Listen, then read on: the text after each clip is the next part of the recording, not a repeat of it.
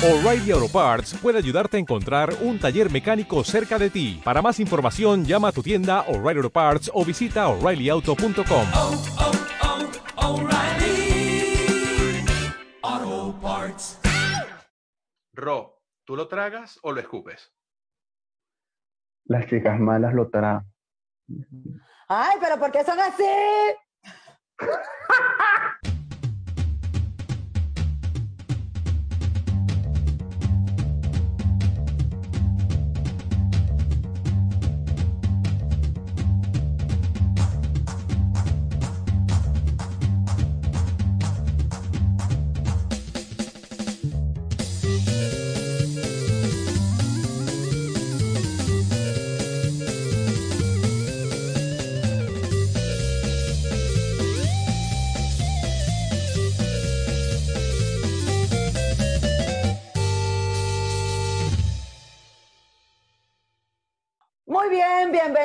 bienvenidos a este episodio número chuquiti de Es el 13. eh, del podcast Porque eres así.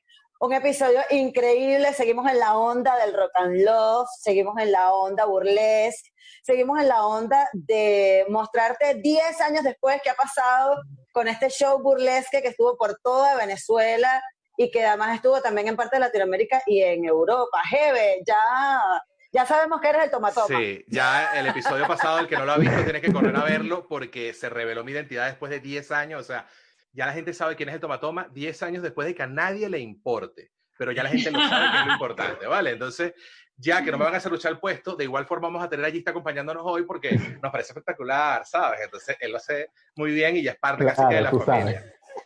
Hoy tenemos un episodio, Ya, como ya dice- no poder el podcast total. Hoy tenemos un episodio, como dice Rosalba, súper especial, pero esta vez sí es súper especial, porque ella siempre dice que los episodios son especiales y está conmigo en mi sala y yo, marica, esto no tiene nada especial, ¿sabes? Es un puto podcast normal, pero ella le Cállate, metió... porque estúpido. Lo que pasa es que yo tengo una fanaticada invisible que en algún momento cuando exista eso va a funcionar. Entonces es como que te lo tienes que darle hasta que te lo creas. Vale, entonces este es un episodio hashtag real, como dice Rosalba, Lenguaje especial. neurolingüístico. Sí, marica. Proclamación de Entonces, fíjense, hoy vamos a seguir con la edición o la segunda parte del episodio 1 del Rock and Love. Vamos a seguir en la misma onda y tenemos, por supuesto, chicas súper especiales hoy, por supuesto, que no podían faltar. Yo quiero presentar a la, a la primera Pepitona. Vale. Muy bien. A la primera que, va- la primera que vamos a anunciar dentro del, del episodio de Rock and Love, la segunda parte de, de- de lo que estamos haciendo, esta locura, este, este reencuentro después de 10 años que está bestial. Esta era la Pepitona que pasó de pagarnos a bailar en la tarima, ¿me entiendes? y se creó todo un personaje increíble, o sea, eh, obviamente teníamos que contar con ella aquí, Marianne Malie. ¡Vamos! Hola Bienvenida. Giste, ¿cómo estás Giste? ¿Qué más? Tengo que hacer Bien. así, tengo que bailar. Sí me escuchas, Tienes que bailar, claro. Hay que, asomarse una piernita, mi amor, ¿Cómo para está? arriba abajo.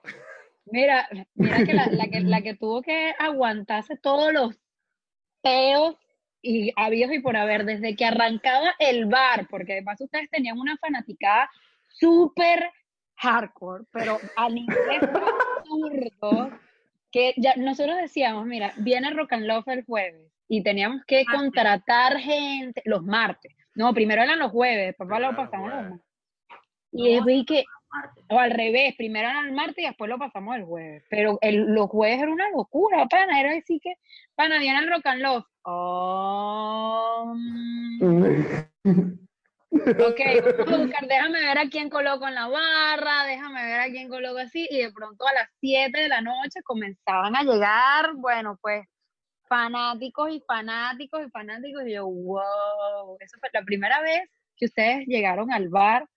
Fue tan loco porque como no sabíamos qué era ni nada, comienza a llegar toda esta fanaticada y comienzan a llegar mujeres, hombres, pero excéntricos a niveles que se sentían identificados con ustedes, que decían, fan, o sea, ustedes están hablando por mí, y era como, wow, qué genial.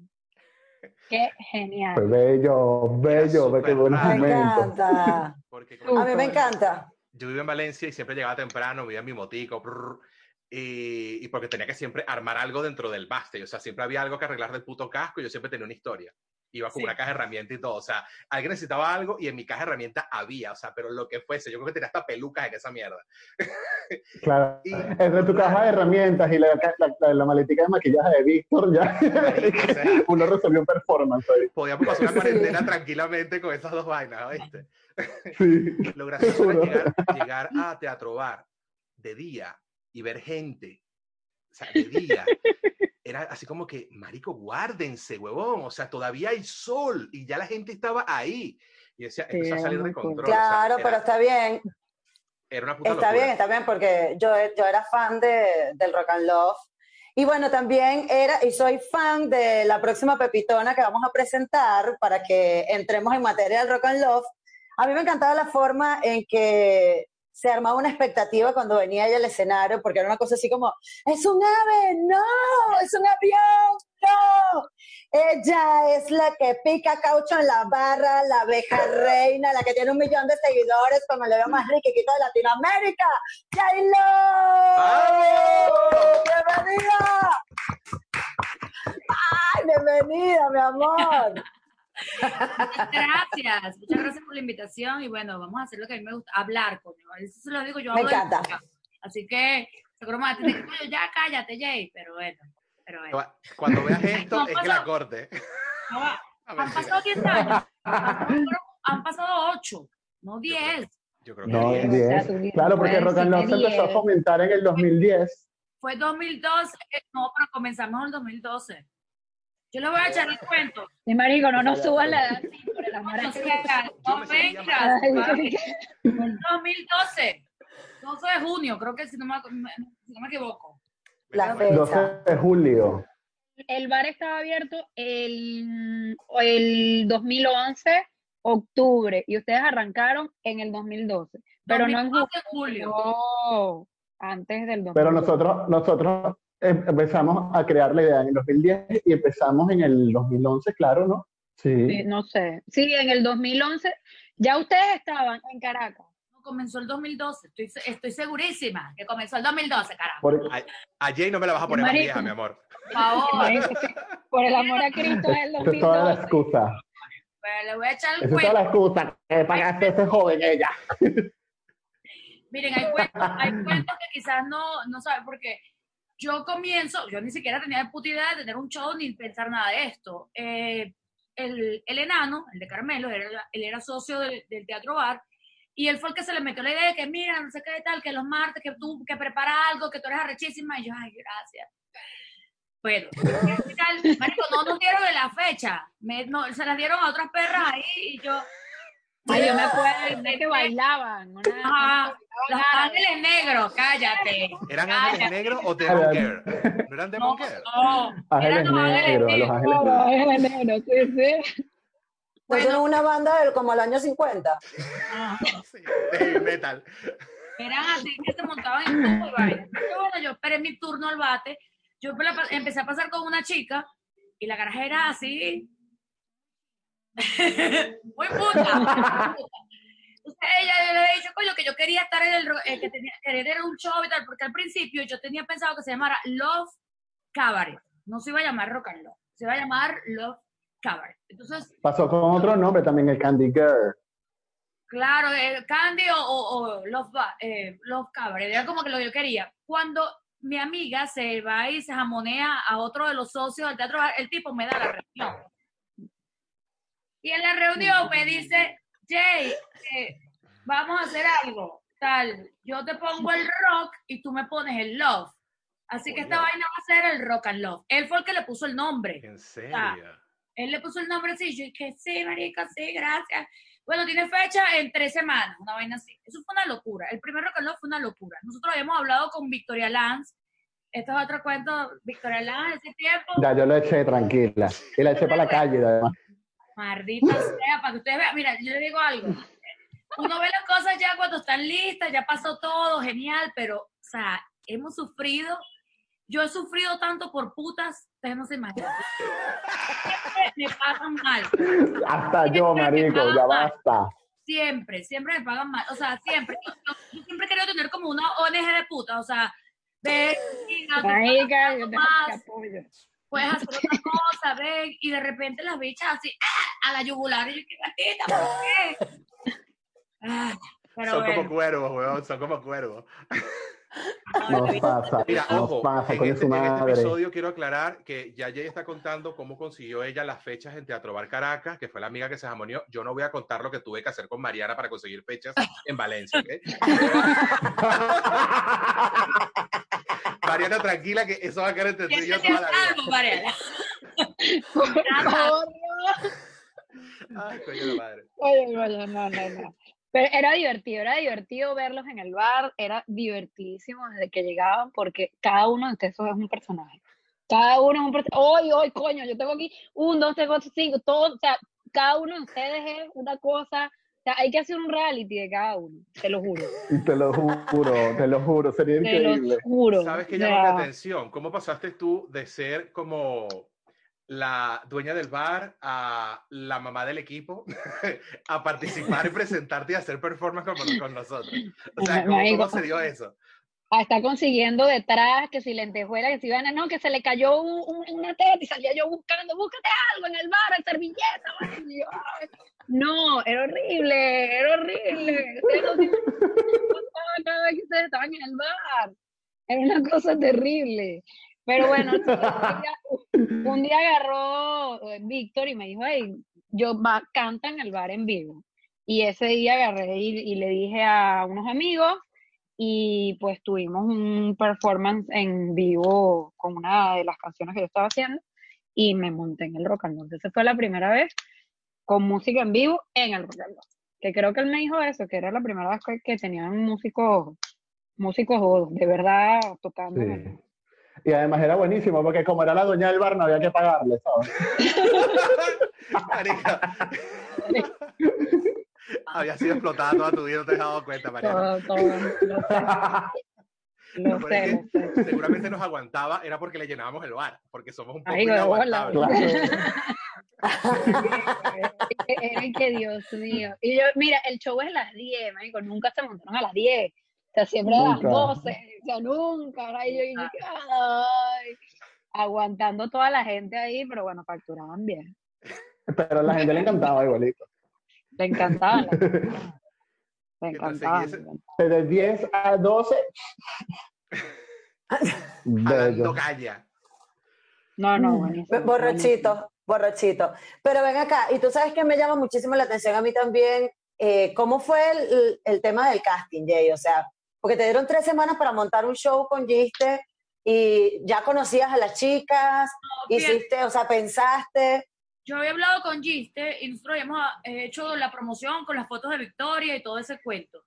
Pero para el primer Rock and Love como tal, Giste estuvo de invitado. O sea, Giste no estuvo como... Él, eh, él me empieza como a ayudar en toda la producción como tal y, y a, a trabajar conmigo directamente a partir del segundo.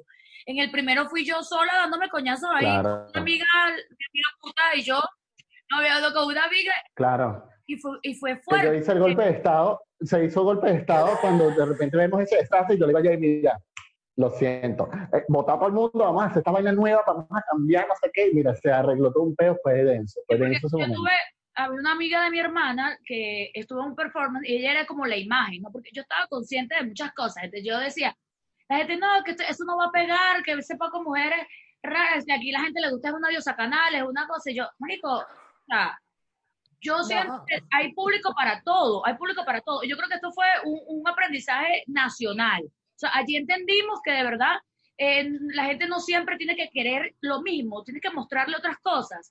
Y yo en ese momento estaba consciente, yo tenía buenas referencias de todo lo que era el burlesque, el cabaret, pero yo estaba consciente que físicamente no me veía como esas mujeres.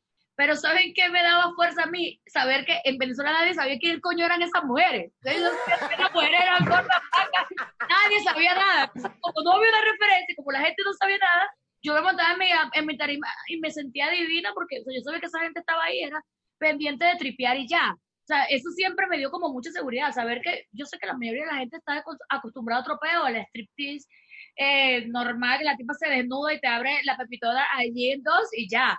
Pero esto es algo diferente y sé que se lo van a disfrutar. Entonces, para ese primer Rock and Love, eh, me acuerdo que busqué una chica que bailaba flamenco. Eso, ese show está en, en YouTube. Yo lo vi, lo acabo de ver hace dos días. Marico, es brutal, ese show completo está. Victoria Lam me cagó toda la vez, la- la- salió como dos intervenciones, estaba Emi, yo, marica, párate por aquí, ¿qué estás haciendo? Pero no importa porque fue una locura. Sin Victoria, de verdad, también hubiese sido muy difícil el tema de la, la, la cantidad de personas que fueron, o sea, porque yo, yo, yo soy una tipa de estrategias, toda la vida lo he sido, verdad. Y yo decía, yo obviamente me conocen algunas personas en, en, Twitter y tal, pero sabía que no tenía una fuerza como para llevar un show un martes. Y yo qué hice, buscar a Victoria. Y Victoria funcionó perfecto para eso. O sea, jaló una cantidad de gente impresionante.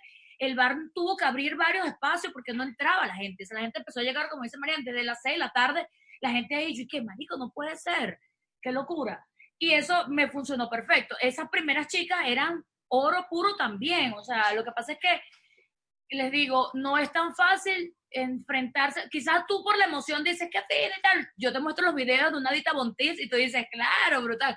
Pero, marico, es Venezuela, pues, o sea, estábamos en el fondo un poco echadas ahí tratando de echarle bola. Y eso iba a recibir muchas críticas y lo tuvimos, tuvimos las críticas y la mayoría no aguantó la crítica porque por lo menos esa chica que bailó flamenco, o sea, fue casi que desterrada del, del gremio y ella es la mejor bailadora de Venezuela. Y la pana eh, me dijo, Jay, o sea, no puedo con los insultos, con todo lo... O sea, fue muy fuerte, en serio, mantenerse con la crítica, porque para ella, pues como que, ay, Claro. ese de putas. Y ella, yo, yo soy una bailarina profesional, decía, o sea, no, entonces no, me salgo. Y, y el- casi que después del primer rock and roll no había nadie. yo solo porque la Claro. Nadie aguantó la presión.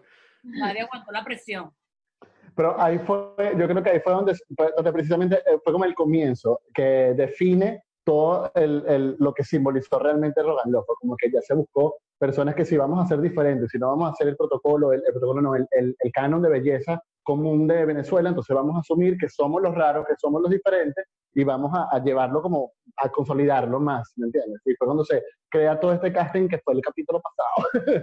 y empezó, empezó como a hacerse en Caracas hasta que ya saltamos a Valencia, que es cuando ya partimos a.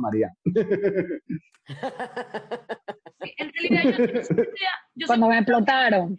las chicas, las chicas tenían que tratar de buscar algo en lo que se sintieran bien, por lo menos. Fíjate, eh, Cata, y te me dice, no, que Cata quiere, no sé qué. Yo la veo los primeros días, los primeros shows, y yo, entonces era que, marico, Cata no baila ni la pepa del ojo borracha, o sea, nada. Esta mujer, Cata es el momento de que la gente va a hacer pipí en el rock and roll. Le dije, o sea, es, es mal, es chimbo que la pongamos en este plan porque es tu amiga y tal. Y yo lo hablé con Cata. Y Cata me dice, Jay, dame una oportunidad más.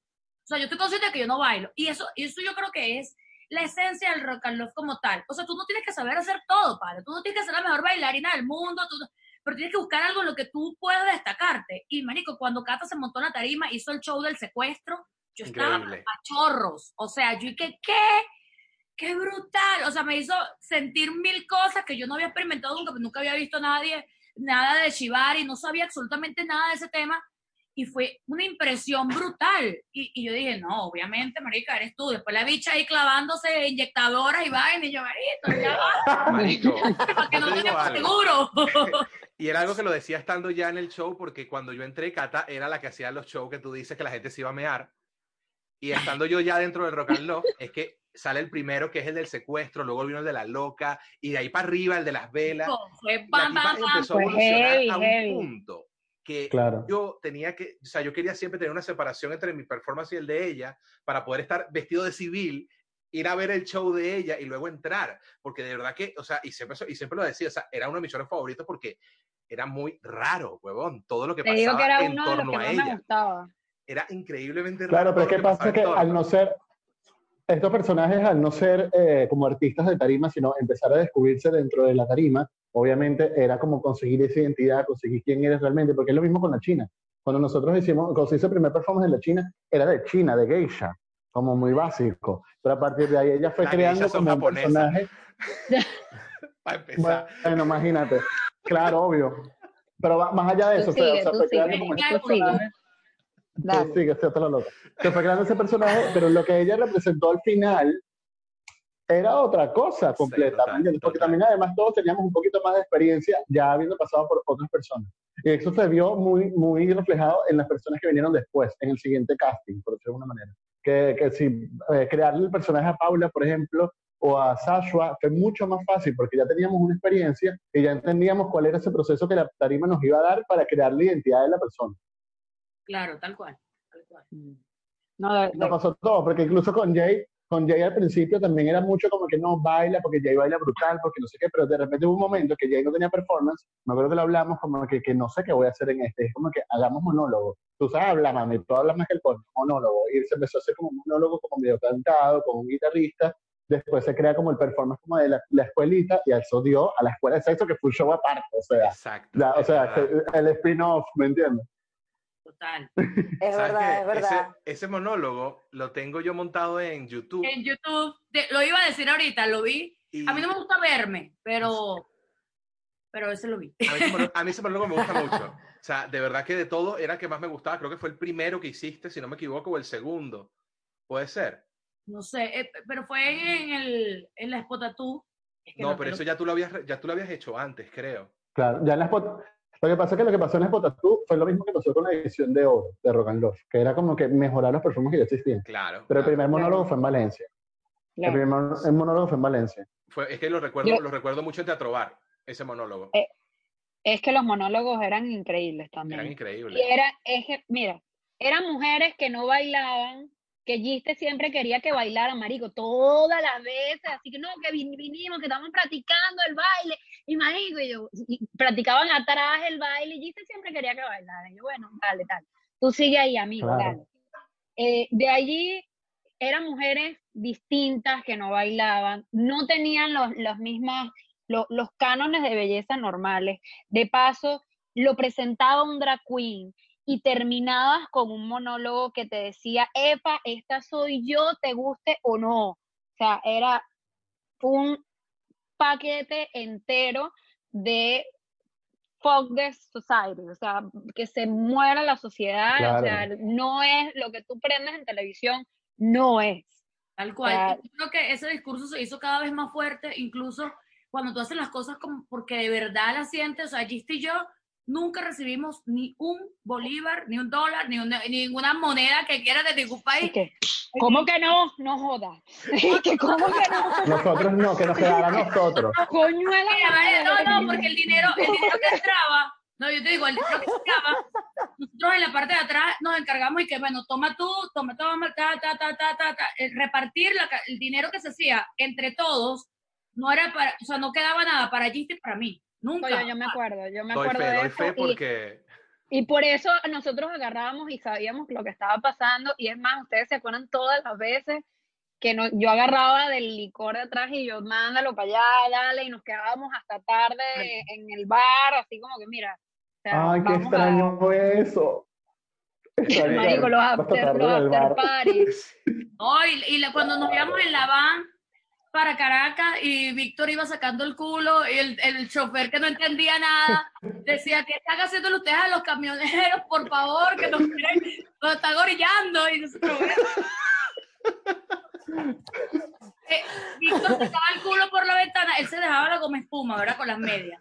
Sacaba el culo por la ventana de la van un rato. Entonces, obviamente, los tipos de tal, después se volteaba así que, hola, con su cara de Víctor.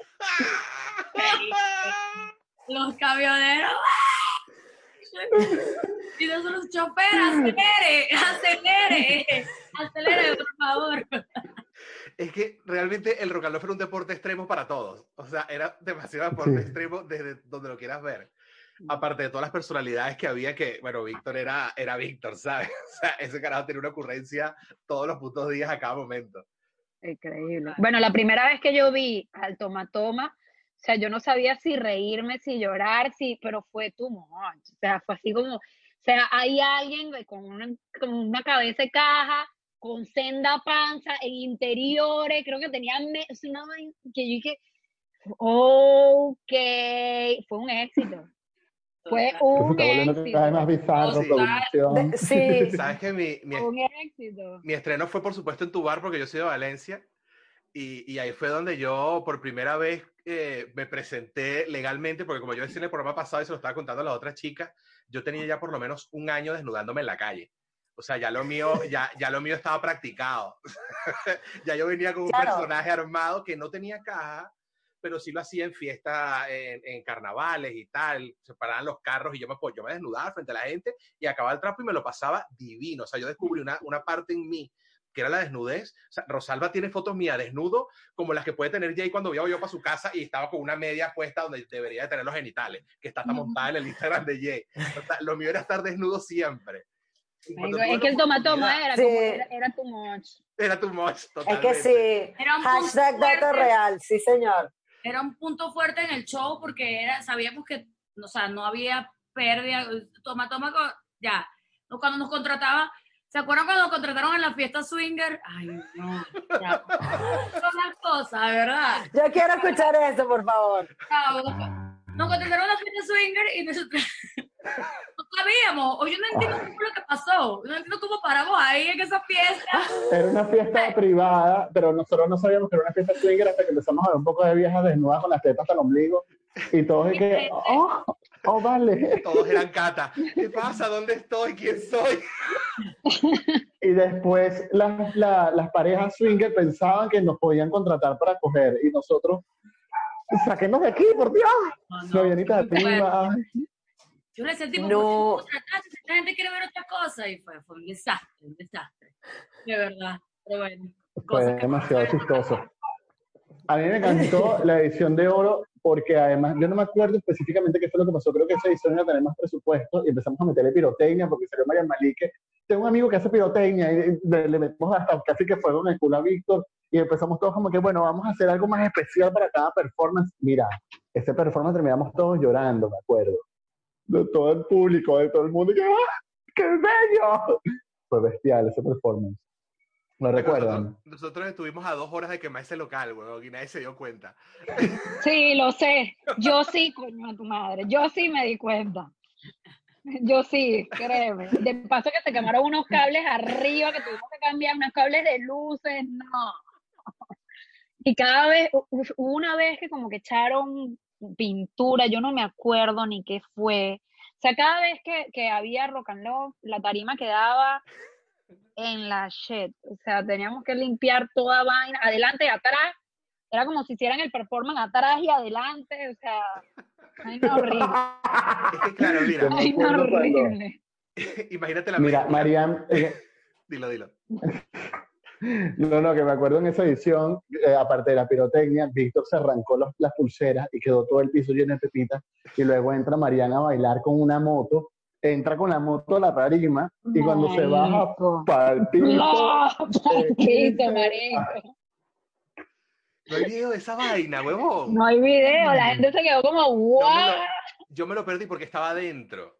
Qué chimbo no, es si hay eso, un por Dios. video, pero no sé dónde está. me- Que se te me- ves tú cayendo, sí. Porque me caí completo la moto. Yo ni podía, menos mal que la moto Ay, se cayó. tú- Menos mal que la moto no se cayó. Lo peor es que, que innecesaria la moto. O sea, que queríamos una entrada demasiado espectacular, pero era demasiado Show, claro. Qué pelote, marico. Ay, qué, qué tiempos tan Y bonitos. No, no, no, no. De ahí, de ahí, ¿te acuerdas cuando te caíste en Puerto La Cruz? Qué momento tan hermoso. Claro, cuidarlo. Entrando así. Marico, pero es que los tacones eran los tacones, los tacones esos que tenían hasta destapador de, de botella. Yo decía, me voy a caer, yo me me voy a caer, me voy a caer, me voy a caer. Y entré y me caí. Y lo más increíble era, yo tiraba así en el piso y la gente, que levántate. Las mujeres fuertes y poderosas se levantan. Y yo así que... Marico, el público, el público de Jay era tan arrecho que, o sea, Jay yo creo que se podía cagar en el escenario y la gente Sí, iba a buscar marico. algo artístico. Total, total. Todo lo justifican así con el amor y que ah, son muy bellos, de Increíble, verdad. Claro. increíble. En ese tiempo era así. En Puerto La Cruz fue épico eso. De verdad que yo, yo veo eh, lo que dije al principio de que nosotros nunca habíamos recibido pago como tal. Yo creo que es súper importante que la gente que se sienta a veces como perdido sepan que están trabajando para algo. O sea, hay gente que me dice, no, pero es que yo me... A todos los venezolanos nos ha tocado duro, brother. O sea, imagínate, todos estamos aquí. Yo estoy en Medellín, María María está en Panamá, ustedes están en España, eh, todo el mundo está regado, volver a hacer un equipo, es súper difícil y complicado todo, sobre todo por en mi caso, que he tenido varios shows y, sigo trabajando con este tema de redes, ha sido complicadísimo, llegar como una, ser cons- constante, es lo más importante de todo este peo. Pero en ese tiempo, lo que, o lo que yo veo es que hay muchas personas que quieren hacer cosas, pero no comienzan a hacer cosas. O sea, no comienza, tú dices, claro, yo quisiera tener tal, marico, y no empiezas a hacer algo. O sea, no empiezas a hacer algo para tener eso en un futuro. O sea, toda esta Claro. vaina que nosotros hicimos con el Rock and Love nos sirvió perfectamente para luego poder cada uno tener su carrera. Fue una experiencia. Hay, hay muchos que quizás fue, mira, montarme en una tarima y listo. Hay otras personas que de verdad, o sea, por lo menos a mí me cambió la vida, porque fue ver en la manera en que las personas podían admirar algo que no sabían, que no conocían. Y desde allí, o sea, comenzó mi trabajo con, con las redes, porque ajá, no sabes que las mujeres también pueden verse diferentes y también te pueden gustar. Genial. Ahora no sabes que las mujeres hablan, pueden hablar de sexo también. Entonces de allí comienza toda esta evolución y hasta el sol de hoy que gracias a Dios o sea, me, me ha ido súper bien y me he mantenido, porque lo más difícil de este pedo es mantenerse. bro. O Sí. sea, físicamente yo no, so- no me veo para nada igual como me veía en ese tiempo, pero sigo siendo la misma mierda. me he cortado estómago, páncreas, toda vaina. Yo me he hecho, mira, yo a veces me paro, me veo en el, el espejo y digo, marico, ¿quién es esta perra? Soy la... Porque fíjate que cuando nosotros hicimos el Rock and Love era...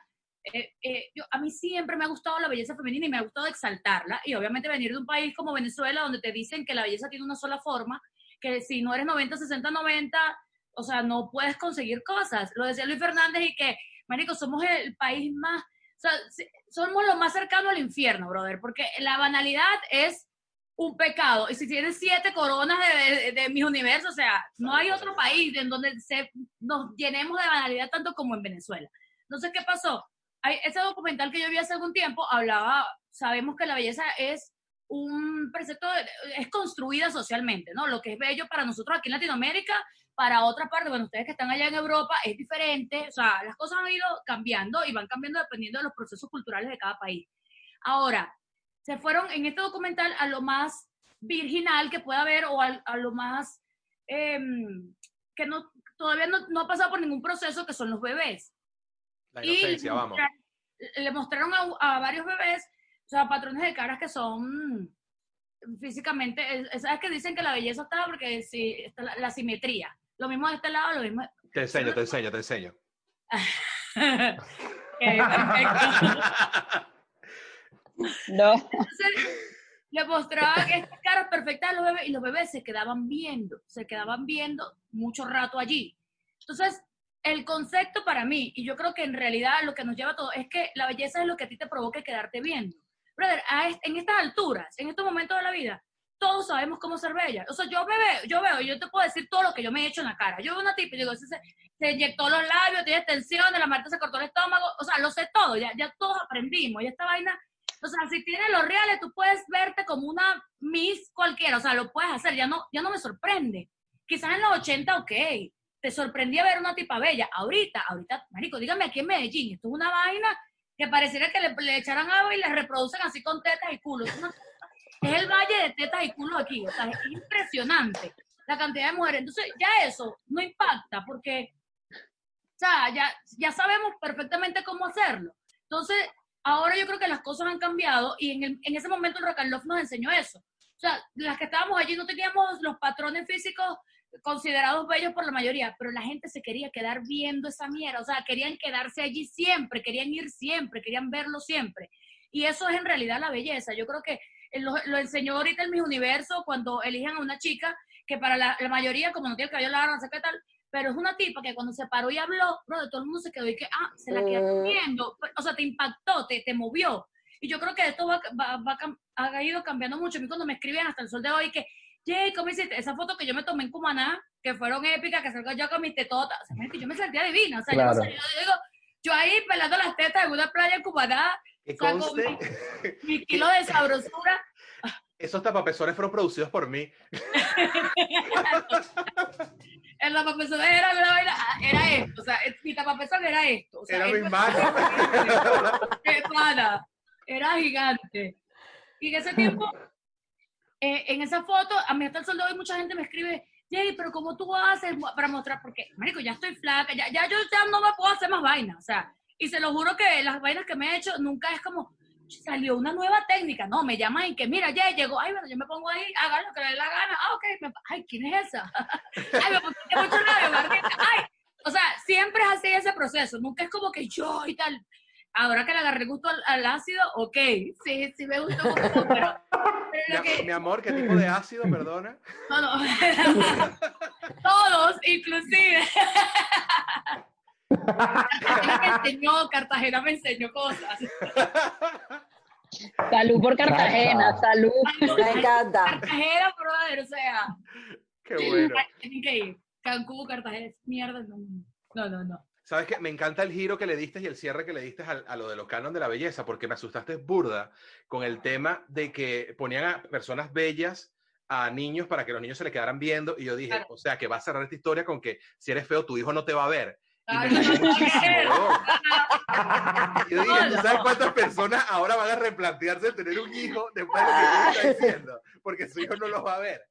No, pero fíjate que sí, que Pero igual, Hay una- hay sabes que realidades- es un poco lo mismo que pasa con los artistas. O sea, el- con el artista gráfico en general, los pintores, qué sé yo, el renacentismo, lo que sea. El concepto de belleza que viene también de qué es el arte, que es como decir qué es la vida al final. O sea, qué es el arte. El arte es algo que te hace sentir como de un espacio que... Ah, nos pusimos filosóficos. Vaya. sí, ¿verdad? Es la vida, es el arte. Eh, te, hace, te hace sentir, sí, te hace sentir como un espacio, eh, es como el, el, el hecho de contemplar, de la contemplación, porque una fotografía, por mucho que pueda ser un hecho periodístico, una fotografía de autor como las que yo hago, por ejemplo, son completamente inútiles para el día a día, al igual que la pintura, etcétera, exceptando lo que sea para hechos periodísticos, que como para conservar una historia. Pero todo el resto, la escultura, etcétera, es simplemente contemplar, contemplación.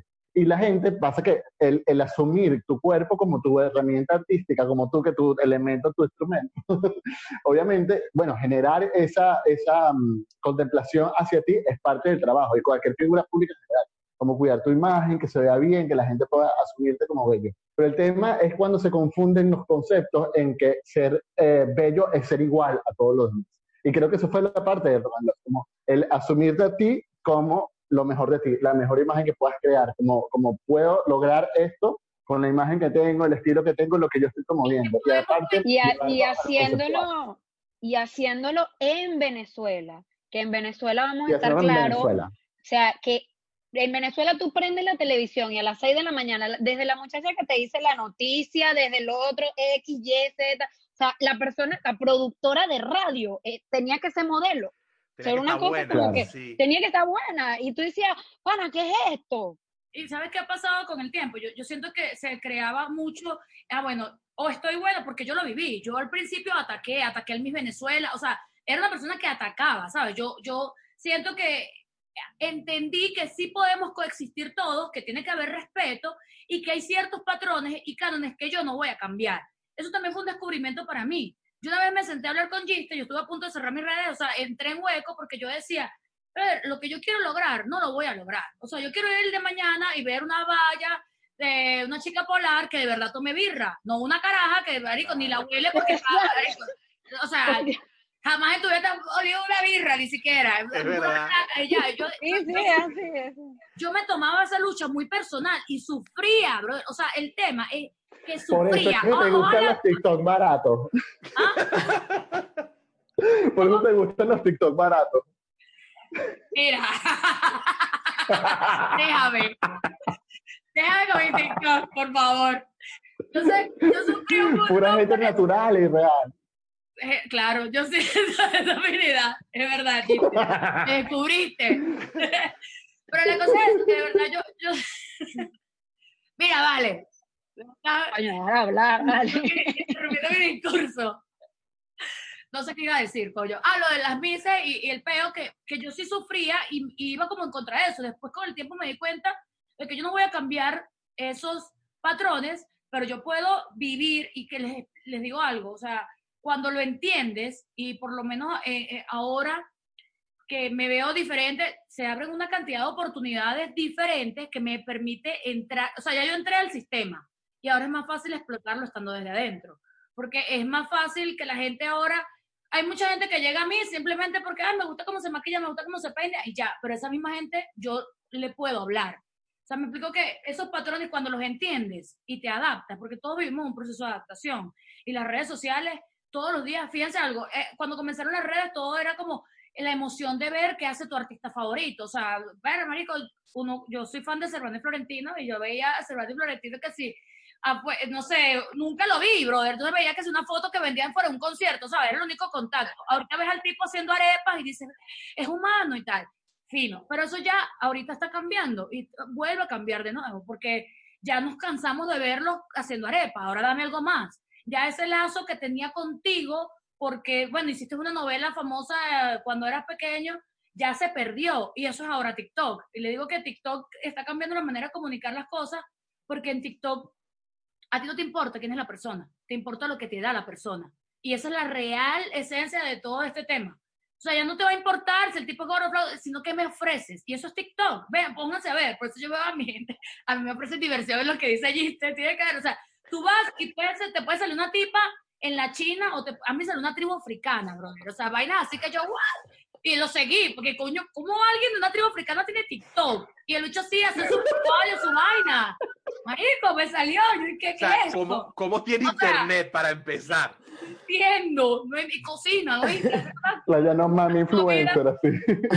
O sea, me divierto un montón y, de verdad veo que, este tema de la comunicación es lo que yo siempre he hecho, o sea, y que todos de cierta manera eh, a- seguimos haciendo, o sea, estamos, seguimos comunicando, en ese momento el Rock and Love nos daba la tarima para comunicar nuestras diferencias y decir, oye, brother, o sea, tú puedes, todos podemos estar aquí y pasarla bien, ¿sabes? Y, a- y tú puedes disfrutarte de esto que no lo has visto nunca, que nadie te enseñó. O sea, lo que hicimos fue de construir muchas cosas y fue brutal. Yo siento que eh, allí el mensaje no, no te paras como un, una persona a dar una conferencia y que, bueno, ¿qué es el amor propio? El, no, no, brother, nosotros te lo mostramos de verdad. O sea, nosotros con, con ejercicio en tarima te dijimos, bueno, todos los que estamos aquí nos amamos, pero con locura y desesperación amamos estos cuerpos llenos de sabrosura, dígalo, no, toma, toma, de lo que sea, de tatuajes, de lo que sea. O sea, esa era la mejor representación que había de amor propio, es estar allá en la tarima, enfrentar una sociedad tan banal y tan crítica como es la sociedad venezolana y decir, me vale verga, si usted no te gusta, o sea, puedes voltear a otro lado, hay esos canales, hay otro estilo de mujeres que quizás te puedan llamar la atención y eso está bien. Eso no te- Claro, y que además que llegó un punto en que la, la plataforma y la tarima funcionó tanto que en esas mismas mujeres que seguían ese patrón de belleza, más bien, perdón, más bien se nos acercaban a ser parte, a, a- a Total. pertenecer, a, a seguir con la onda. Y Sandra Martínez, ONG de puta. total. No, no, es que muchas, muchas. Y, ahí- y fue, y Me fue gustó. una revolución, una revolución genial. una revolución. De Claro. verdad fue una revolución. ¿Cuántas veces no yo a ustedes dos en el apartamento metidos en huequito? Total. Hasta y. No, bueno, pues, y hablando precisamente de eso, de que coño, que no, que no es lo mismo, que, y tratando de luchar, y era una, era, y era la pelea de ustedes contra el mundo. Tal Y uno así como, bueno, o sea, tienen que seguir, tienes que seguir, tienen que seguir, qué cool. Fíjate una cosa importante que pasa que cuando tú lo estabas viviendo, o sea, nosotros viviéndolo en ese momento, obviamente habían una cantidad de, de complicaciones, de conflictos que sucedían en ese punto que de verdad nos abrumaba muchísimo. Porque no era solamente tener que mantener eso que estábamos creando, Claro. sino también eh, sufrir la crítica, la consecuencia, eh, hasta la consecuencia económica. Siempre fue como ese conflicto. O sea, era muy difícil también eh, tener la percepción de lo que pasaba desde un tercer punto de vista. Que ahí es donde jugaba un papel importante Marianne, por ejemplo, porque entonces ella nos decía, ustedes están logrando esto, están logrando lo otro, y nosotros no lo creíamos del todo. Era como que, Yo bueno, lo veía sí, pero es desde, el, desde el pero es que, pero es que, claro. Igual Lo que no sabe el público, Yo ¿no? siento que igual funcionó. Claro. Sí, sí, cuántas veces enjabonadas, así que, ey, ey, ey, ey. Vamos. Bueno, como se decía, llegaban por las tetas y se quedaban con el marico. Tal cual. Era un poco eso. Pero, o sea, si lo Giste, llevamos como... giste, o sea, los cuentos del rock and roll con ustedes, los after party no eran normales, Ana, o sea, yo más de una vez vi, o sea, yo no puedo, yo no puedo decir ni no, ni nada aquí, pero Dios mío, Dios mío, Tú sabes que no, Éramos unos rockstar. En el episodio pasado estábamos contando que el Rock and Love realmente duraba una hora, hora y media, pero para nosotros eran dos semanas, más o menos. Eran dos semanas. Sí. Marico, Gist y yo en Valencia hacíamos desastres. Marico, O sea, ¿qué el pasaba en Valencia? Que había un imán, o sea, el Rocalof en Valencia era el Rocalof más importante, Caracas se desplazó. O sea, el de Valencia era Sí, era Valencia, vaina. bro. O sea, Claro, Valencia pero es que eran, o sea, comenzaron, comenzaron, yo creo, yo me acuerdo- yo recuerdo, el primer Rock and Love tuvo como 70 personas. Yo- ya hubo un, po- un momento en que fueron 200 y pico, 300, o sea, tuvimos que No poner más una- no cabía la gente, cabía, era una cosa, era, era increíble. Era No, el. Rock and Roll de la Burrera fue nuestra primera vez que nos Ah, presentamos bueno. como con 2.000 personas. O sea, que fue intenso bueno, ese show. que nos presentamos. Y yo llorando detrás de la tarima. Y era mucho más que un show burlesque. Era, y, y yo insisto, era mucho más que un show burlesque. Es que Un- yo- un yo show- creo que- Sí, Al principio comenzó así, pero luego nos dimos cuenta, yo te digo que, que obviamente el público necesitaba más. O sea, nosotros no tenemos cultura burlesque como tal, entonces no era como, Claro. no hubiésemos quedado haciendo simplemente shows de cabaret, no hubiese tenido el éxito que tuvo. Se empezó a, recurrir a, a lo latino, a toda esta mezcla de, o sea, de la diversidad. Ahí mostramos en tarima, yo creo que lo que pudiera ser un RuPaul Drag Race, ahora, mi amor, en este momento, Claro, total, total. Tal cual. Mira, Sí, piénsalo. sí, sí. Cuando, cuando, Jay, cuando tengas el alcance de llegar a VH1, podemos montar un reality para conseguir de- la nueva cabaretera de y la ponemos a pelear esas marditas. ¿Quién sabe maquillar? Hazte un vestido contigo. Tal cual. No, Consigue nos- las velas de punto fijo. Que mo- mo- moca, moca y se vuelve de verdad, ojo. No está, no está mala la Te lo idea. juro, puede pasar. Que- puede pasar. es que de pana que RuPaul Drag Race, yo siempre digo a la gente, ahí es la verdadera muestra de la actitud, ¿sabes? Porque la gente tiene las mismas opciones de Claro. montarse una tarima con el, el vestuario, tienen todo. Pero si no tienen la actitud, pana, ahí lo que te está, vas a ser juzgado es por tu actitud, no por cómo te ves, ni siquiera por la ropa que tienes, porque la mayoría, o sea, todos tienen como esa misma oportunidad de hacerlo. Ahí la creatividad y la actitud es lo que va a hacer la diferencia. Y eso era el rock and roll. Claro. Lo que dices tú de la Claro, constancia es súper importante porque eh, a mí me consta que ustedes de verdad que, o sea, prácticamente se quitan el pan de la boca para poderle pagar al crew porque la vaina se complicaba a veces porque gastábamos más en vestuarios, porque gastábamos más en vaina, o la van nos salió más cara, o sea, siempre había un, un imprevisto y ustedes de Lo sé, lo sé. y ellos, ellos Siempre, intentaban- siempre pagaba además la, la y Sí, sí. Sé. Pero ellos siempre resolvían, entonces era súper tenso porque como que después de cada show se reunían ellos dos como a cuadrar, así como que ¿qué hacemos, Giste? ¿Qué hacemos, Jay? O sea, yo lo veía y yo decía, mierda, los puedo ayudar en algo. Y yo, no, no, tú tranqui y tal.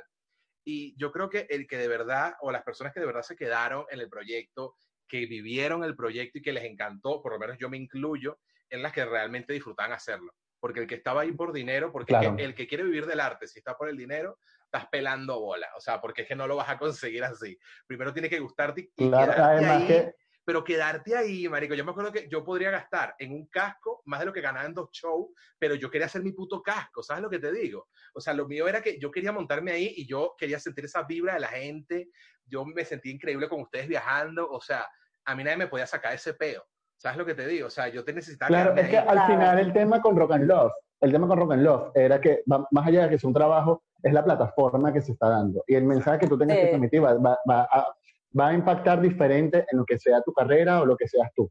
Y muchos, muchos de los que estuvieron en Rock and Love hoy día tienen una carrera o tienen algo o, o- o llegaron a una cantidad de gente gracias a estar aprovechando esa plataforma. ¿me entiendes?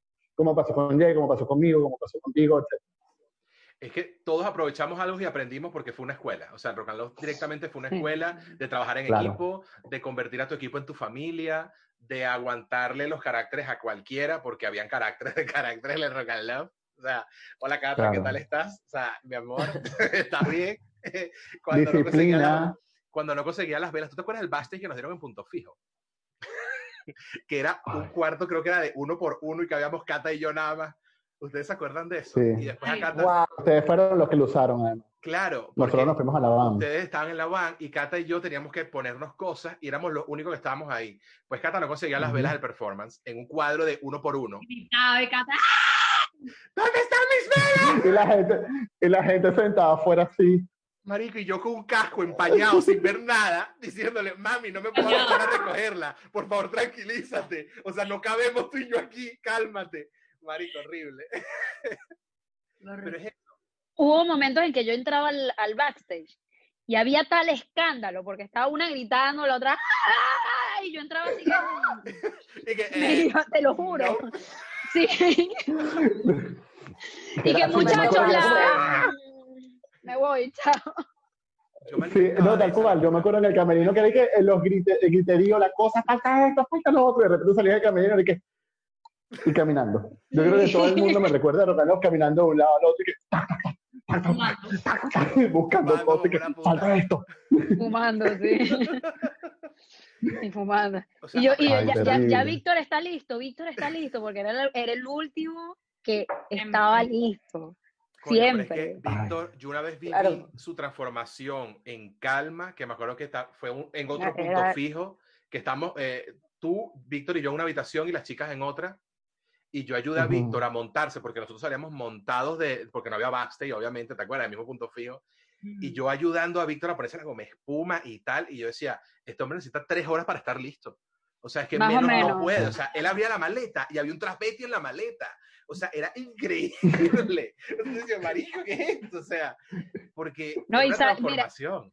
¿Sabes qué? Cu- Cuando hizo el de la Lupe, él hizo uno de la Claro. Lupe, Sí. Y entonces se montó todo, no sé fue uno de los que más tardó. Cuando se monta, se quitó todo broma, tiró, bro, y yo, se quitó la peluca, todo, y yo, pana, no sé, yo me imagino como que, bueno, ese fue uno de los mejores shows, Mi- uno de los encantó- mejores. A mí me encantó el de la Lupe y el de que hacía de ¿Quién es? Soy yo. Marico. Eso, Víctor Victoria. bueno. Víctor Victoria con Víctor Victoria. ella.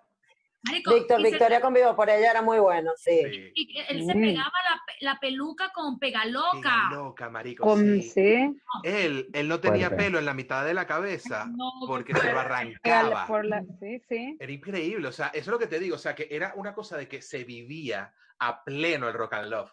Yo me llevé a Víctor Victoria para, para un show de Marian Malí. Ok. Pero ya llevarlo, pero para, o sea, en teatro.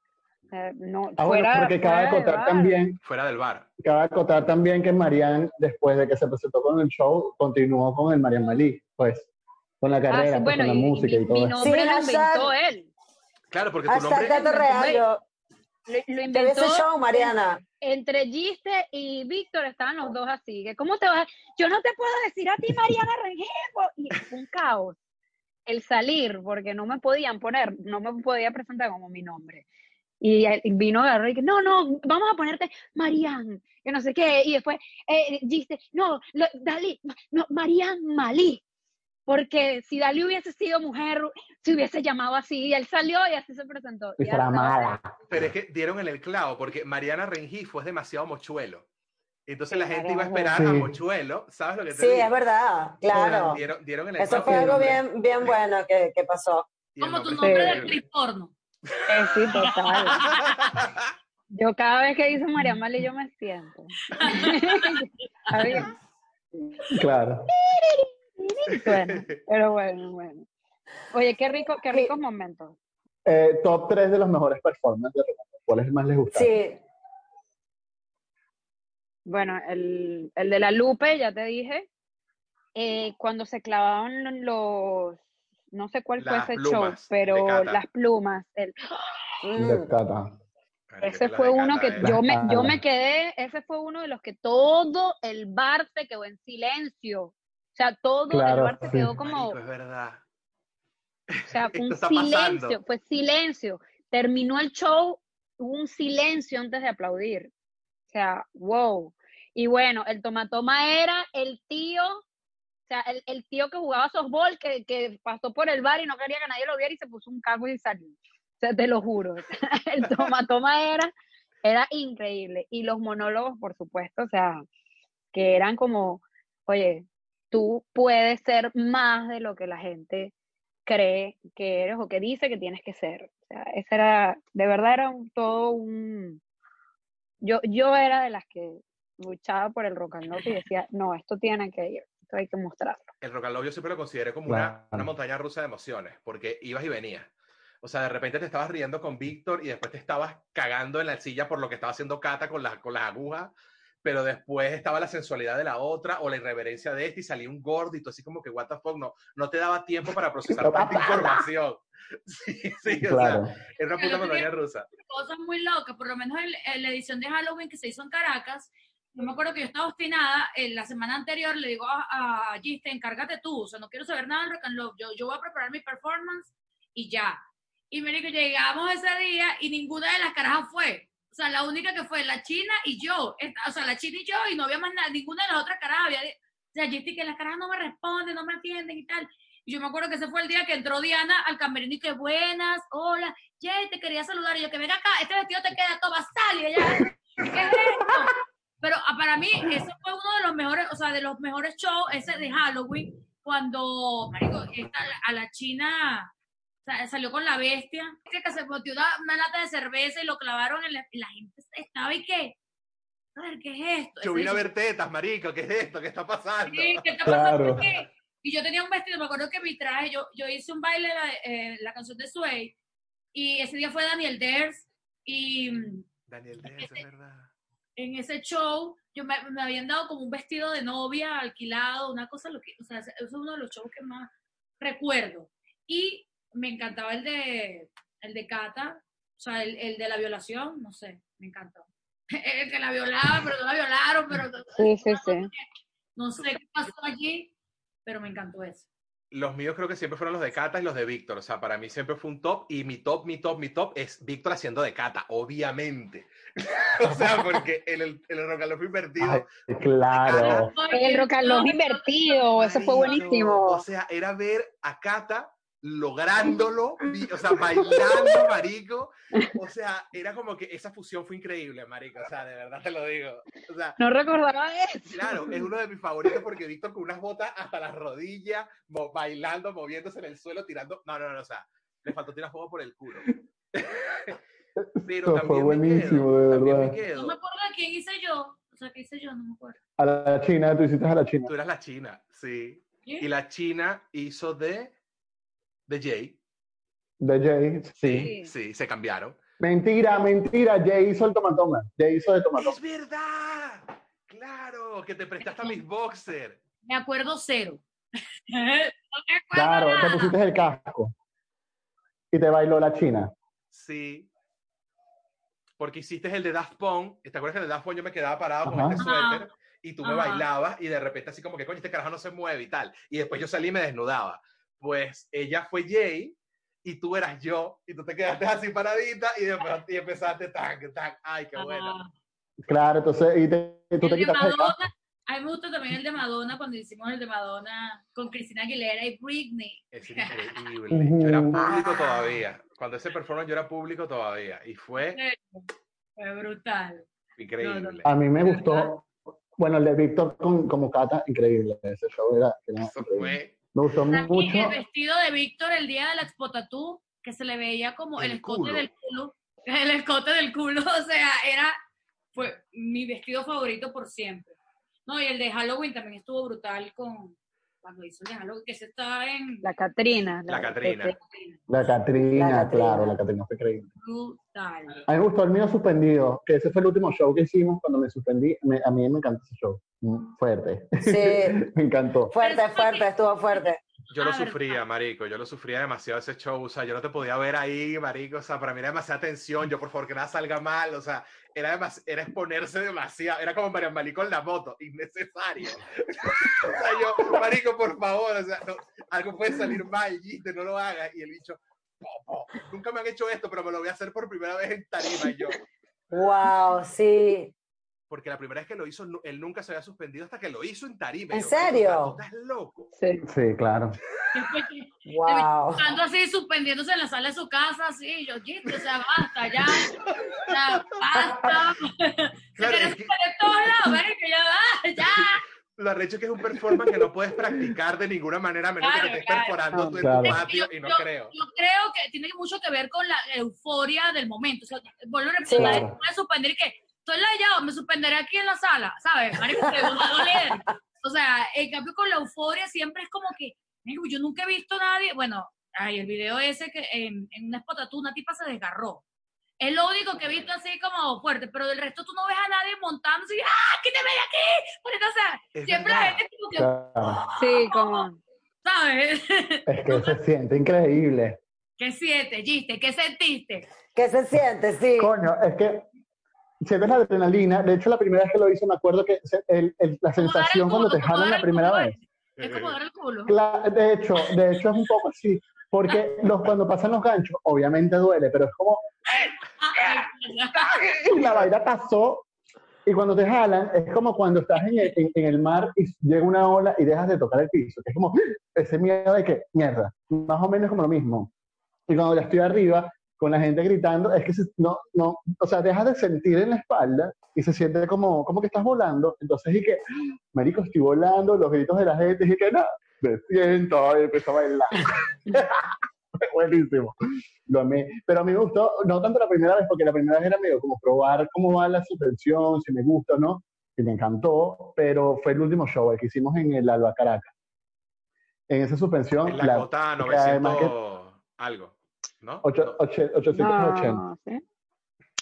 Cota 880. Eh, la base se estaba cayendo, entonces cada vez yo estaba más abajo en el piso, pero yo dije, mira, este es mi momento, déjenme atrás, dando vueltas, agarrando a Bea por ahí, nos dimos los besos, y todo, yo dije, bésame, Matita. Porque esa es otra cosa, ese es un secreto de rock and roll. Cuando algo salía mal en un performance, nos teníamos que besar. Sí. Y la gente gritaba y era como que ya está. Todos nos besamos entre todos en la tarima. Algo pasaba mal y era como que, bésame. Ay, qué bueno. No, yo, me, yo me besé en, la, en el show de La Burrera, me acuerdo que era en el que yo decapitaba a, a Catalina. a Cata. Sí. Entonces ella era como María Antonieta, le lanzaba pasteles a la gente, todo el cuento, y después yo la agarraba, la volteaba. Entonces yo tenía una, una capa donde tenía una cabeza maquillada y peinada como ella. Entonces sacaba el cuchillo, sacaba sangre y después lo ponía por aquí, sacaba la, o sea, toda una coreografía de un segundo. Y sacaba la cabeza así. Bueno, justo antes de eso, algo pasó, no me acuerdo que la silla se cayó o la botella rodó, no, algo pasó y nos vimos los dos en la tarima así, la gente viéndonos y que ¡ay! nos caímos a veces que cortarle la cabeza después. ¿Qué risa? Tú sabes que No, ese no, show, todo lo que podía salir mal en ese, en ese evento salió, total. Salió mal. O sea, claro. yo, yo nunca me había rascado en ningún rock and love, post party, pre party, o sea, after party, nada. Y en ese rock and love faltaban cinco minutos para yo montarme y ya yo estaba hasta las tetas. O sea, estaba hasta Claro. las tetas de alcohol, no sé por qué, que después no me monté, pero no porque yo no quise, sino porque hubo un peo en la organización y como que la vaina no fue, pues. Pero es que todo lo que podía salir No nos querían pagar, me acuerdo. Me acuerdo que, ¿te acuerdas que a Paco, mi amigo, el que yo siempre llevaba de producción, que era el que grababa, el que me ayudaba y tal, lo asfixiaron y se desmayó en la tarima? o sea, pasaron unas vainas esa noche. Paco, Claro. demasiado. o sea, yo tengo fotos de esa noche. A mí, a mí me encanta borrar. cuando se explotó, cuando se explotó el peo con la producción que no nos iban a pagar y salió la tipa y que voy a hablar con J. Love. Y fue a hablar con Víctor y que mira J. Love. Y Víctor se volteó así. yo no soy J. Love, maldita no sabes que tú trataste. Ay, qué risa, ellos creían que, que, que era Jay. Ay, qué bueno, macho. esa Ay, noche- no, no, no, esa no, noche no, no. todo, todo se descontroló. O sea, todo. He llorado, he llorado, he llorado. horrible. Muchas experiencias que contar en este Rock and Love, eh, en estos ocho, ocho años, Giste, de, de shows, digamos. Pero bueno. Muchísimas, bueno, 8, 10 Ocho. experiencias increíbles que, que creo que, bueno, lloré de la risa de, de escuchar cosas que obviamente el público no ve porque, por supuesto que ya el momento en que uno está esperando a los artistas del rock and love, ya ha pasado toda esta tramoya, o sea, ya pasaron todo este tema, ya uno bebió y al otro lo quería pagar, o sea, qué increíble, me encanta que estos episodios no sean lo común de, del rock and love, sino como la parte de atrás del rock and love. Siempre lo digo, el episodio pasado también lo, lo comentaba, de, de que ha sido toda una experiencia, de los performances, del que más te gustó, de los que menos eh, se disfrutaron y de que la escuela que ha sido increíble. Un show que nació como un show eh, burlesque y se transformó en toda una experiencia de vida para todos, qué increíble Hay una revolución. Es una revolución, me encanta eso. Y que ocho años después, bueno, eh, en, el, en el caso de, de 10, cuando veo aquí, digo 10, cuando veo Jay, digo 8. Quieres poner viejo, Exacto. chico. Es así. Claro, eh, en el caso de Marianne, por ejemplo, yo ya yo, ya yo, ya yo conocía el trabajo de Marianne de- por la música. Es, hace un rato decías que habías llevado a Víctor a un show. Yo tuve la oportunidad de ver uno de tus shows en Valencia, eh, donde cantó Víctor y fue increíble. Y, y era como que, bueno, no solamente estuvo en el Rock and Love, sino que también siguió, hubo un giro diferente también a nivel musical, que evidentemente no se dio por el Rock and Love, pero sí eh, yo, por ejemplo, que había conocido a, a Mariana Rengifo y después vi a Marian Malí, fue una antes y después del Rock and Love, aunque, haya- Claro. aunque hayan sido poca, poco, poco los Sí, shows de, de Rock and Love, pero qué increíble. Realmente fue así. Y ahorita, actualmente, Marian, ¿qué estás haciendo? ¿Qué he estado haciendo? He estado, pues desde que llegué a Panamá, bueno, bregando por todo, me he mudado como 500 veces y, y lo duro que es meter una vida en una maleta, creo que todos aquí lo sabemos, Sí. es meter absolutamente todo, recuerdos, eh, historias y casi todo lo que son fotografías, llevártelas en la mente porque no te las puedes llevar en un álbum de fotos, ¿no? O sea, por lo menos no la mayoría, lo que quisieras. Y pues aquí estoy, desde que llegué a Panamá, estoy súper feliz, la gente me ha tratado muy lindo y, y bueno, haciendo que, que el lugar en donde estoy, que en este momento, pues sea, lo conozca más gente, que crezca. eh, estoy metida con el turismo de Panamá, o sea, si van a venir para acá, escríbanme, que Por los favor. llevo, los llevo a todos lados aquí. Entonces, bueno, Solamente para ir. Apúrate, apúrense, apúrense, que, que la, la, la guía turística aquí soy yo. Entonces, bueno, la idea es mostrar un poquito esos espacios de Panamá que tienen, que, que bueno, no te creas, el guayabo uno lo tiene allí, pero cada vez que ves una playa y dices, hey, esto lo puede conocer más gente. Entonces, bueno, me he metido por la parte del turismo interno acá de, de Panamá y siendo embajadora de- del turismo aquí. Qué increíble. Yo estaba viendo Qué lo que montas en tus redes y hay lugares que no tienes que envidiarle a ningún otro sitio. O sea, hay lugares súper únicos y súper brutales a donde has Y, ido. te- y- y mira, Panamá es eh, en, en espacio, eh, o sea, todo te queda como a dos, tres horas en carro, o sea, y, y de pronto consigues un lugar como Mérida a dos, tres horas, y Increíble. después consigues un lugar como Los Roques a dos, tres horas rodando. O sea, es, es- de verdad me, me atrapó, me atrapó y este, Es que no hay ningún tipo de excusa entonces para no hacer turismo, porque ya las distancias no son la excusa, ni que queda lejos, ni que voy a tardar dos días en llegar. Lo tienes todo ahí. Qué, qué interesante eso, ¿viste? Sí, sí, aquí no. Y bueno, con la música la paré durante un momento porque el, el salir también te, te enseña muchísimo que, oye, los músicos no son los mismos, eh, y eso que bueno, comencé con la música, pero dije, stop. Me peleé con ella y yo y ya.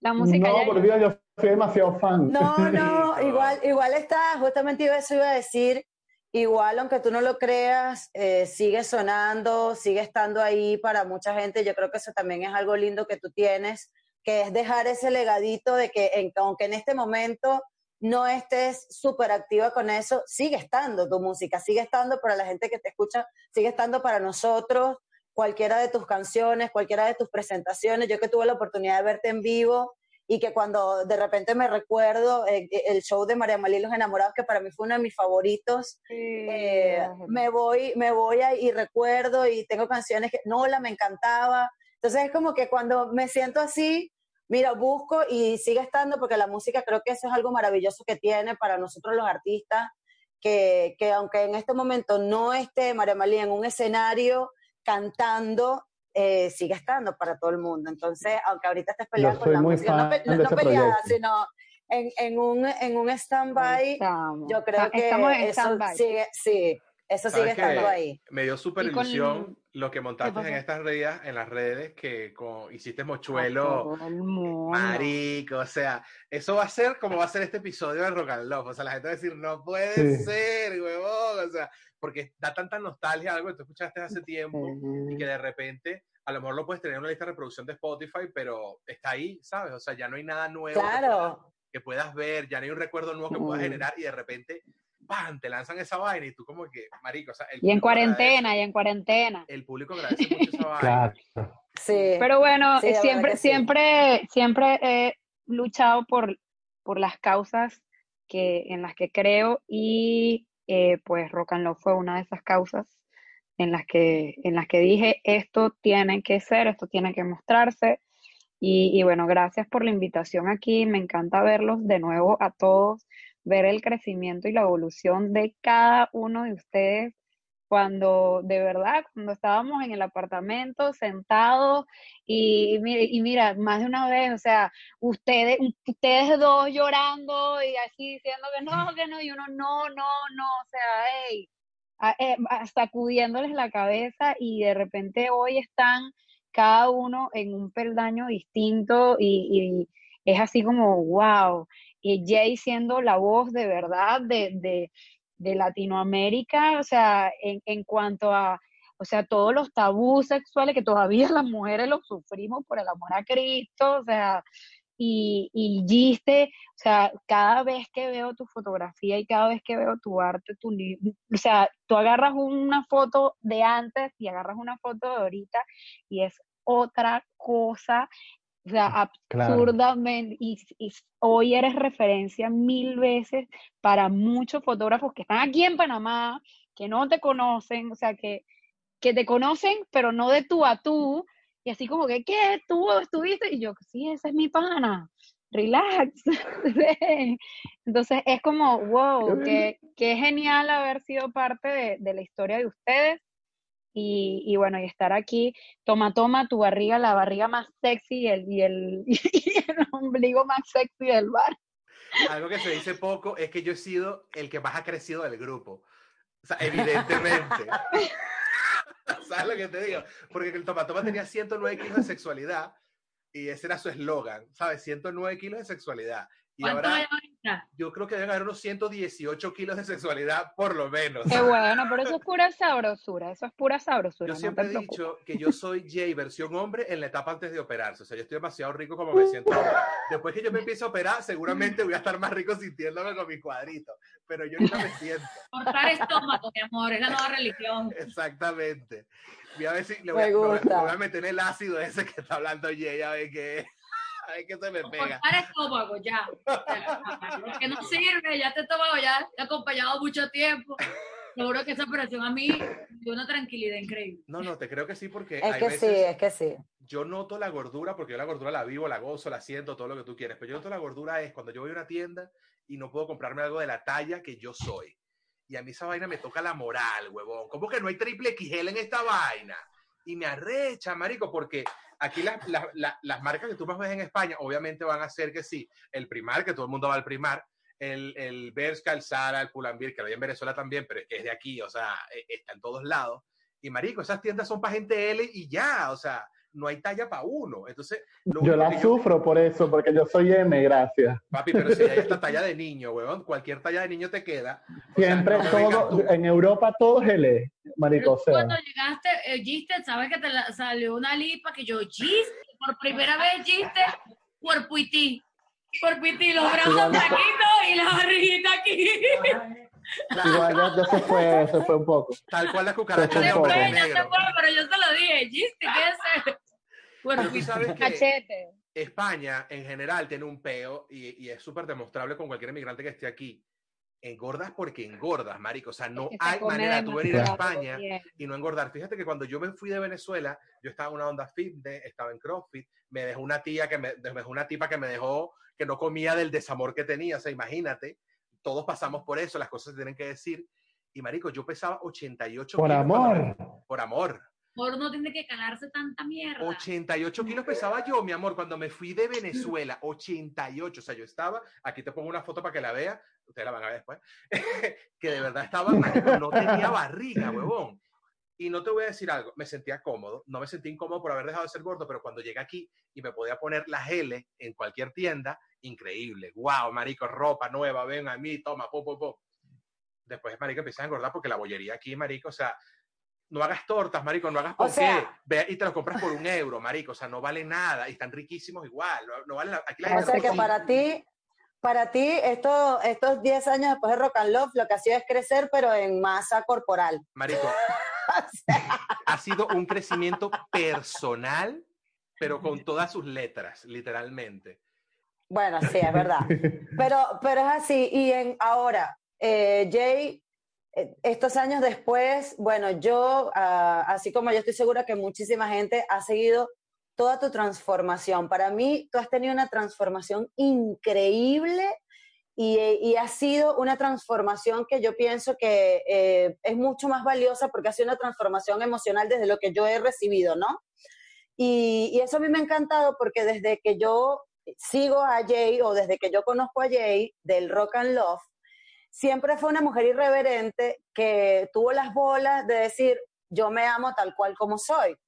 Y que ahora, eh, estos años después que ha vivido transformaciones, operaciones, relaciones, un montón de cosas, es mucho más arrecha porque dice, no, yo siempre me amé como soy, pero ahora yo hice como un upgrade. Y no necesariamente por haber eh, eh, cambiado de peso, sino precisamente por haberte encontrado desde lo emocional. Hoy dijiste cosas maravillosas que yo quiero rescatar muchísimo como mujer, porque son cosas que nosotras las mujeres, a veces yo creo que Jay se ha hecho muy portavoz de todas las mujeres precisamente porque está esa parte femenina de las cosas que vivimos, de las cosas que nos preocupan y que no somos capaces de contarle a otra, a pesar de que son cosas que nos pasan, como por ejemplo el tema de la sexualidad, como por el, el tema del sexo anal, porque sucede, ¿sabes? Nos pasan, queremos, hay cosas que no sabemos cómo preguntarlas, hay cosas que no sabemos cómo hablarlas, y tener una Jay que sin pelos en la lengua a través de las redes sociales te empodere desde lo emocional y no precisamente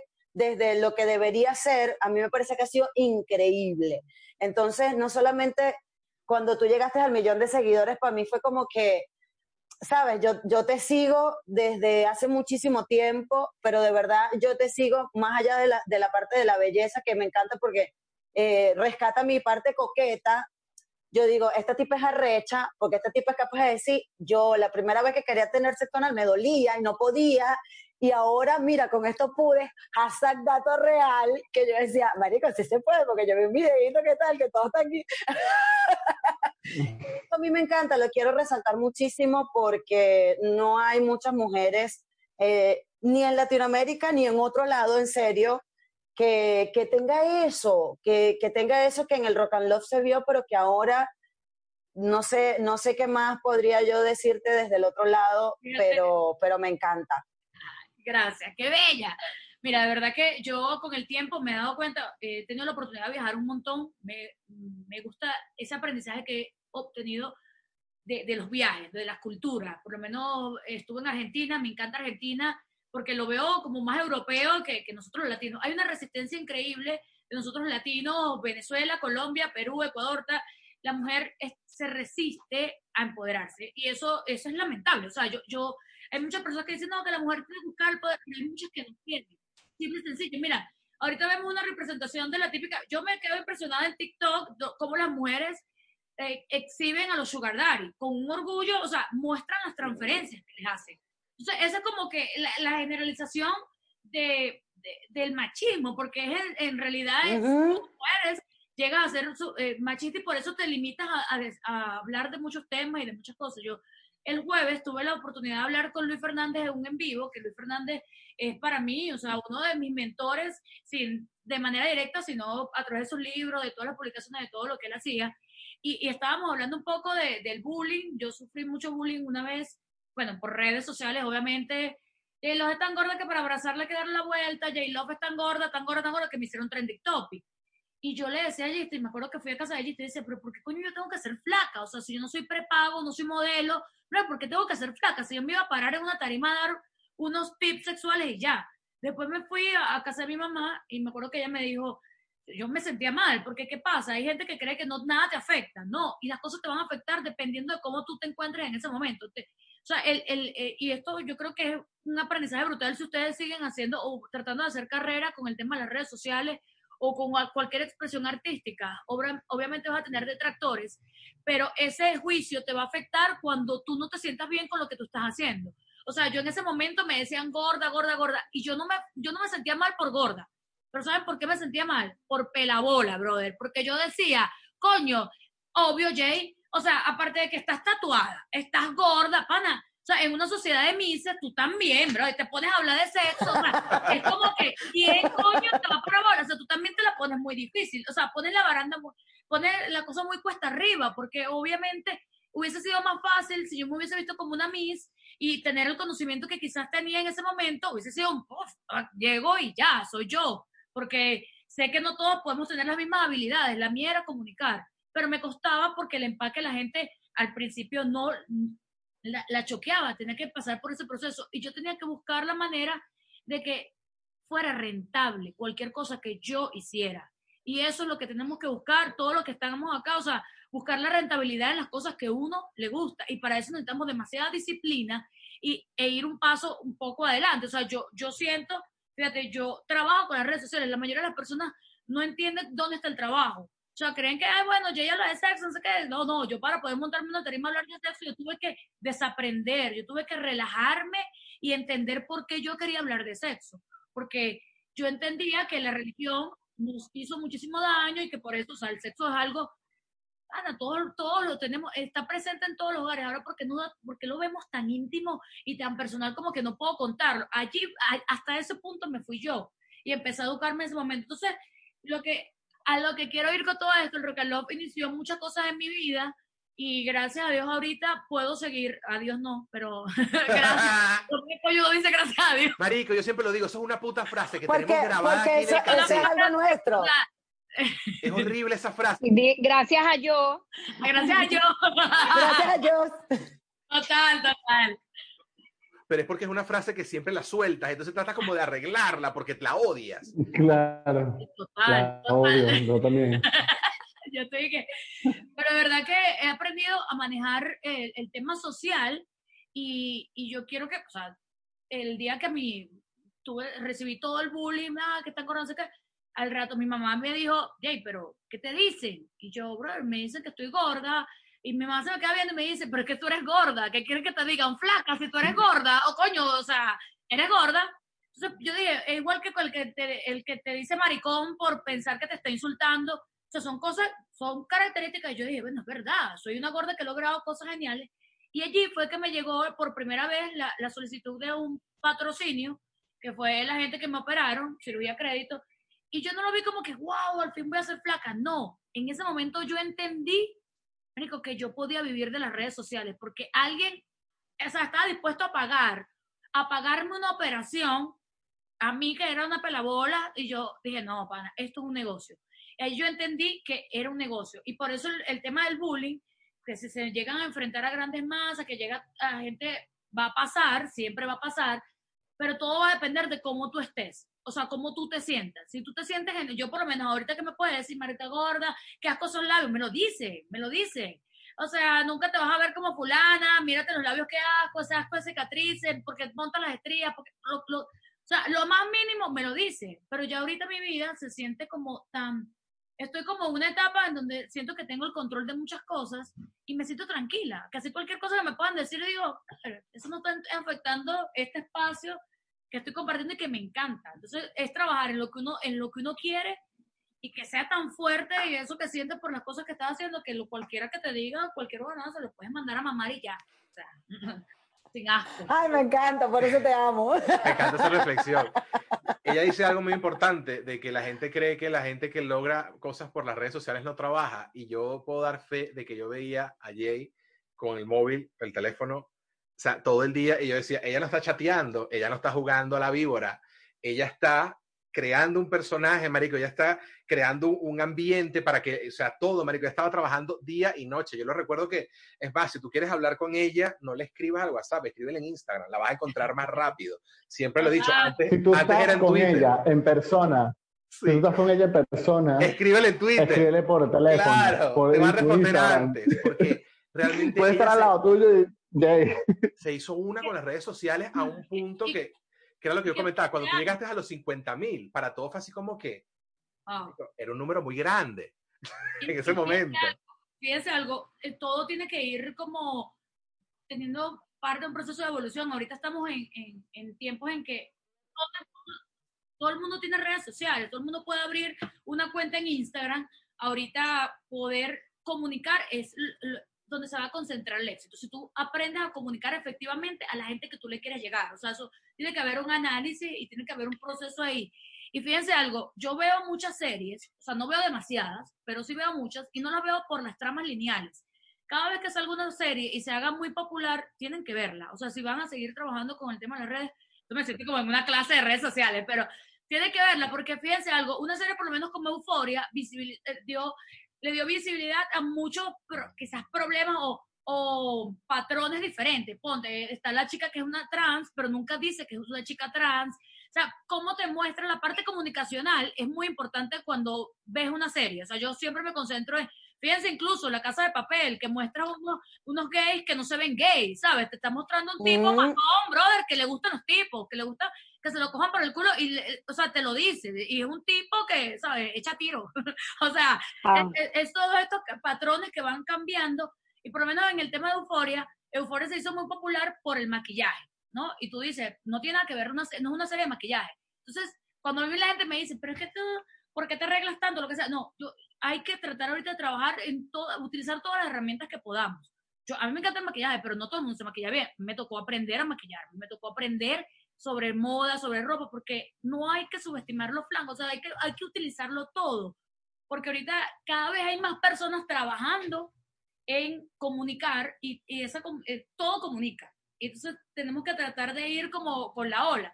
Y no es que tú te vas a volver alguien que no eres, sino que tienes que aprender y ya. O sea, yo me siento que ahorita, en el rock and love yo no sé ni, o sea, yo no sé cómo yo me maquillaba, a veces unos maquillajes locos, a veces veo como unos manchones así que digo, "Marica, ¿qué hacer? Veo espejo. Veo un poco de fotos del love con la cara blanca así, derretida, y yo digo, o sea, o sea, son cosas que, que en el momento no la veía, no le paraba, pero ahorita eh, eh, es más, el juicio es mayor, pero no el, de, el, el que está viendo, sino el mío. Porque con el tema de la apertura de las comunicaciones, o sea, tenemos en este celular acceso a todo. ¿Sabes? En Venezuela, Sí. cuando comenzamos con el roll, quizás en Twitter, o yo comencé en Twitter, la gente me leía, la gente no me veía. Entonces, a mí el día que alguien me diga, no, pero es que tú operaste como para encajar. No, brother, porque yo entré a un- a- al sistema sin que la gente me viera. Y fíjense que en ese tiempo habían demasiadas cuentas que si ni tan conde, soy malandro, ¿se acuerdan que eran fans Ah, de? Todos panas, todos panas. era, era como es, eso mismo, o sea, eran personajes. Pero esos personajes, después, cuando ahorita el tema comunicacional cambió, cuando llega a Instagram. Y ahora vuelve a cambiar con TikTok la manera en que comunica, porque ahora TikTok me dice, dame información en 15 segundos, brother. O sea, no sé cómo te la ven, genial. Yo, marico, aprendí, no sé, hay gente que está muy loca en TikTok. O sea, yo digo, ¿cómo les ocurrió esa mierda? Aprendes a hacer una receta en 15 segundos, o sea, la eh, eh, y es lo que te está exigiendo y uno tiene que estar allí, allí, y si quieres de verdad eh, conseguir qué vas a comunicar ustedes que están haciendo este podcast, por eso es que estoy haciendo más o menos esta charla que era, ¡Ay, coño, qué ¿por qué están linda! ¡Me encanta!